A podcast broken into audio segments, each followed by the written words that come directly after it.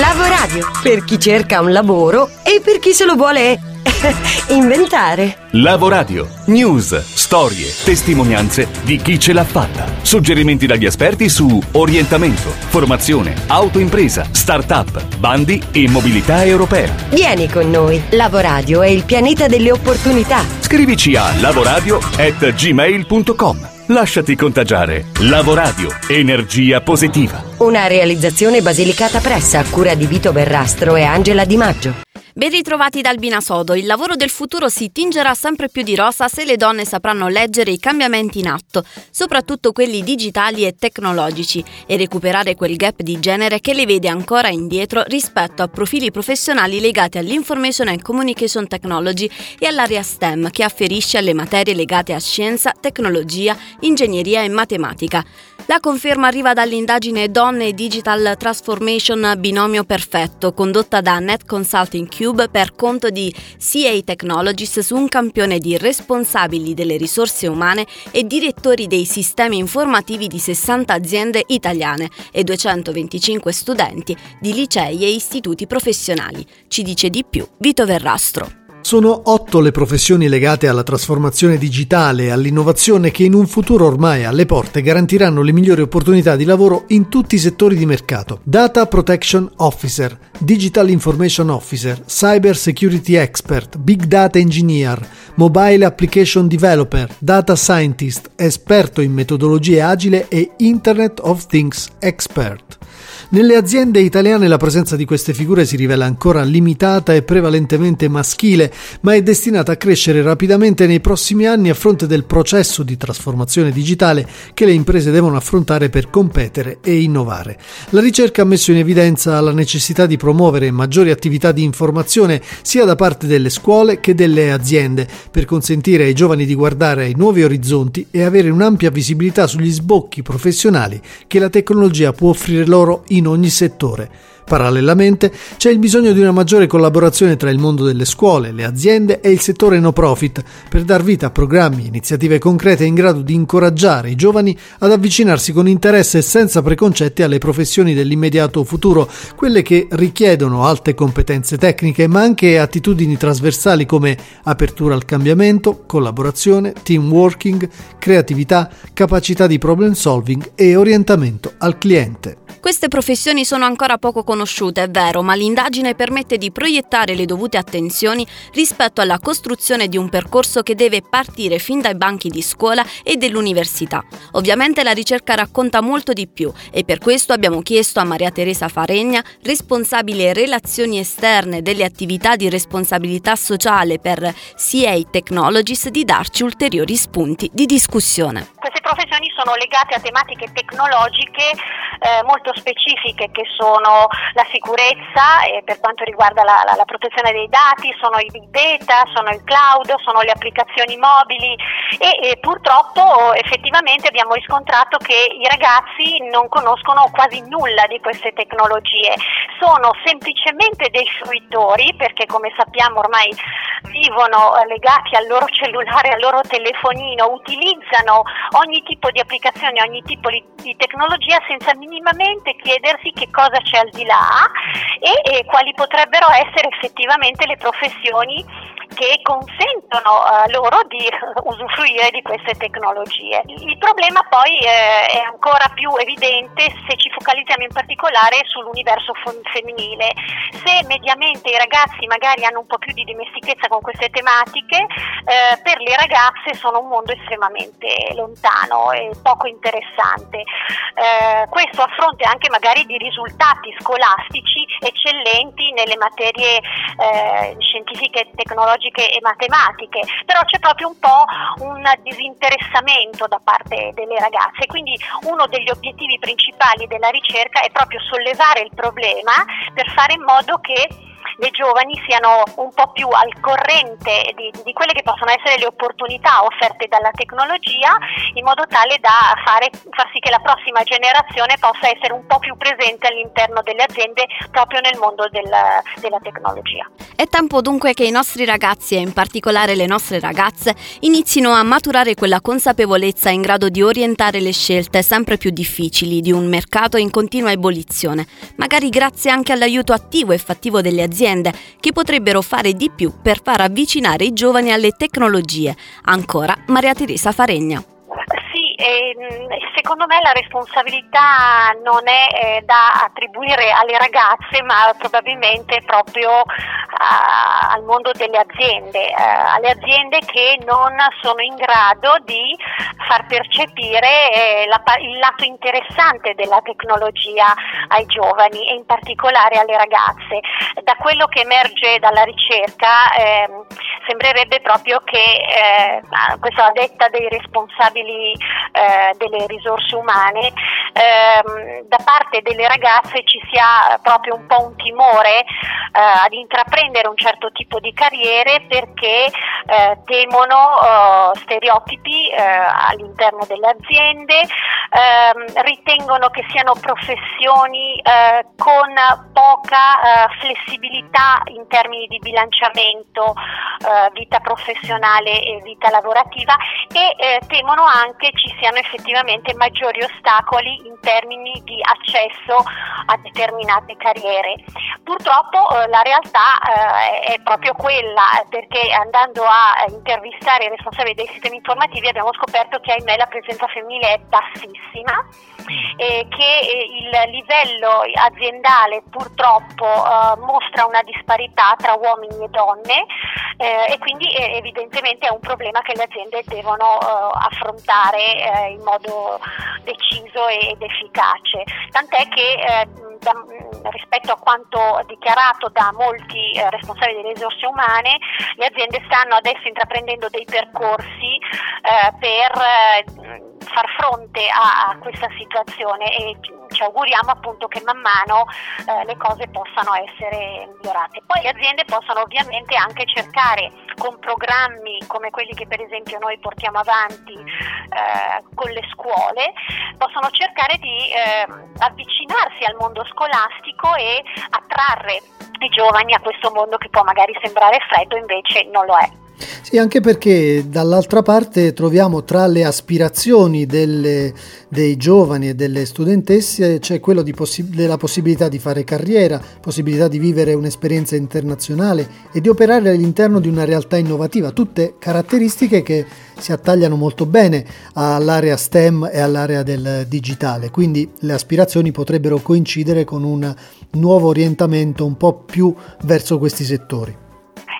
Esatto, e infatti probabilmente bisogna eh, abbattere delle barriere all'ingresso sì. e eh, lavorare proprio su questa strada, cercando eh, di far capire loro eh, quali sono gli sbocchi possibili eh, e, e, questo è un po' lo, la, la, l'obiettivo della ricerca, cioè andare a proprio a individuare quelli che possono essere i ruoli e le professioni che potrebbero essere coperte, ehm, spiegando loro di che cosa si tratta, perché banalmente eh, non, non, conoscono queste professioni e non conoscono buona parte delle tecnologie legate a questa tipologia di professioni. Una storia di successo al femminile è quella di Benedetta Reselucini, che dopo aver trascorso dieci anni all'estero ed essere stata country manager di Uber, la compagnia californiana che permette di prenotare un autista privato con un'app, si è tuffata nel settore fintech e ha realizzato Oval Money, la startup che fa un'analisi personalizzata di ciò che spendi e ti dà idee per risparmiare risparmiare in vista di un obiettivo futuro. Benedetta ha completato la trasformazione da manager a imprenditrice e ci dice la sua sul processo di trasformazione digitale. La trasformazione digitale per me non è solo il fatto che dobbiamo educare le persone ad essere, saper fare marketing online piuttosto che saper programmare. Cioè questi ovviamente saranno dei lavori che però stanno proprio trasformando i lavori anche tradizionali e quindi in un ambito di crescita bisogna pensare a come riuscire a mantenere alcuni dei, dei lavori che, che, in Italia abbiamo, che sono la nostra forza, la nostra creatività, che vengono anche dall'artigianato, dal, da tutto quello che è il nostro Made in Italy e trasformarli verso questo mondo che ha portato il digitale. Quindi non abbiamo solo bisogno di, di nuovi programmatori, ma anche magari di artigiani che riescano a crescere in questo mercato. Da general manager di Uber al start-upper in ambito fintech con Oval Money, a che punto è questa tua trasformazione personale? Beh, diciamo che ormai è completa, sono pienamente dentro questo mondo imprenditoriale, è, è un'esperienza bellissima, mi dà ancora di più l'idea di quello che ho sempre visto un pochino più da lontano perché ero comunque un, una, ero una manager e non un'imprenditrice, ma che il mercato dei giovani eh, e io vedo anche le generazioni che stanno uscendo dall'università adesso sono sempre più pronti a mettersi in gioco e c'è un'attenzione ancora più particolare verso il cercare di combinare un'azienda che fa dei profitti e che cresca, ma che dia qualcosa indietro alla comunità. Quindi anche quando ci siamo eh, seduti per decidere cosa volevamo fare con Oval, eh, le prime cose che abbiamo voluto definire sono la nostra missione, la nostra visione, che è quella di essere comunque una startup che porta avanti un'educazione finanziaria nel mercato e che aiuti le persone a diventare un pochino più incluse. Hai parlato di lavoro flessibile flessibile come di una opzione in più per i lavoratori flessibili, quindi restituire qualcosa da una prestazione lavorativa diversa da quelle alle quali noi siamo abituati. Sì, eh, la, mia, la mia visione del lavoro del futuro è che oggi già in Italia abbiamo quasi un terzo dei lavoratori che sono su partita IVA e quindi comunque in, diciamo in un mondo del lavoro flessibile e questo numero continuerà a crescere. La cosa che è molto interessante è che questo tipo di lavoro e questo modo di lavorare in modo un pochino più adattabile e flessibile darà un grandissimo vantaggio al mondo femminile perché le donne si sono escluse, autoescluse dal lavoro perché non trovavano un tipo di lavoro che andava bene per loro.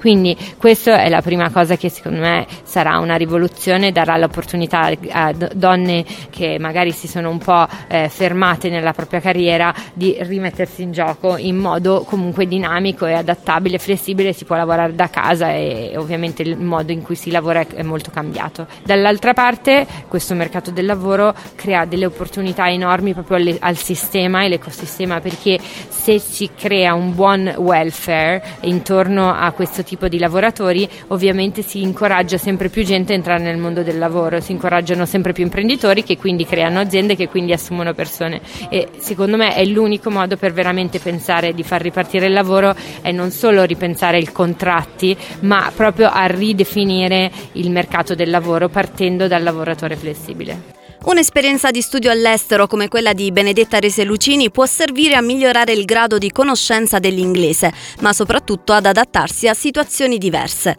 Ecco i consigli di Antonino Imbesi della rete Europe Direct su alcune borse di studio messe in palio proprio per favorire questo obiettivo. Benvenuti amici di Lavoradio, anche per questa settimana siamo qui a parlarvi delle opportunità che arrivano dall'Europa. Eh, una prima iniziativa ci arriva dallo Study Portals, l'associazione ESIC e British Council IELTS, che hanno lanciato le borse di studio Global Study Awards, allo scopo di aiutare gli studenti di tutto il mondo a studiare all'estero.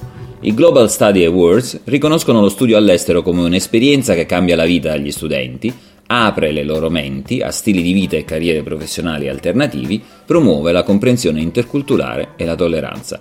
Possono candidarsi alle borse di studio studenti di tutto il mondo con almeno 18 anni al momento della candidatura, che abbiano superato il test IELTS del centro del British Council. Al momento della candidatura, chi intende iscriversi ovviamente deve avere anche un programma di studio universitario o post universitario a tempo pieno all'estero. La borsa di studio individuale ha un valore massimo di 10.000 sterline. Qualora le spese di iscrizione siano inferiori alle 10.000 sterline, il finanziamento rimanente viene assegnato per le spese di sussistenza per un massimo di 52 settimane a iniziare dalla data di iscrizione presso l'Istituto di Istruzione Superiore.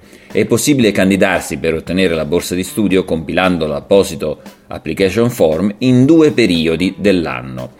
entro il 30 giugno 2017 per gli studenti che inizieranno un corso nell'autunno dello stesso anno e entro il 30 settembre 2017 per gli studenti che inizieranno un corso nella primavera 2018. Complessivamente sono offerte 6 borse di studio l'anno, 4 per la prima scadenza di candidatura e 2 per la seconda. I candidati ritenuti migliori, sulla base delle domande presentate, saranno invitati a sostenere un colloquio prima della selezione finale.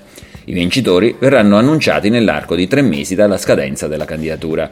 Maggiori informazioni si possono trovare sul sito masterportal.eu o sul sito del britishcouncil.it e su isic.org. L'ultimo segmento della nostra puntata è dedicato ad un evento che si celebra in tutta Italia la sera del 28 aprile con Lavoradio tra i protagonisti. Si chiama La notte del lavoro narrato e nasce quattro anni fa grazie al sociologo napoletano Vincenzo Moretti. Vito Verrastro gli ha chiesto da dove è scaturita questa idea. Eh, l'idea mm, è, venuta insomma, mettendo insieme per la verità eh, più cose, eh, questa cultura questa dell'importanza della narrazione, insomma, l'importanza di narrare le cose affinché le cose esistano, il fatto che raccontando cose a esse senso e significato.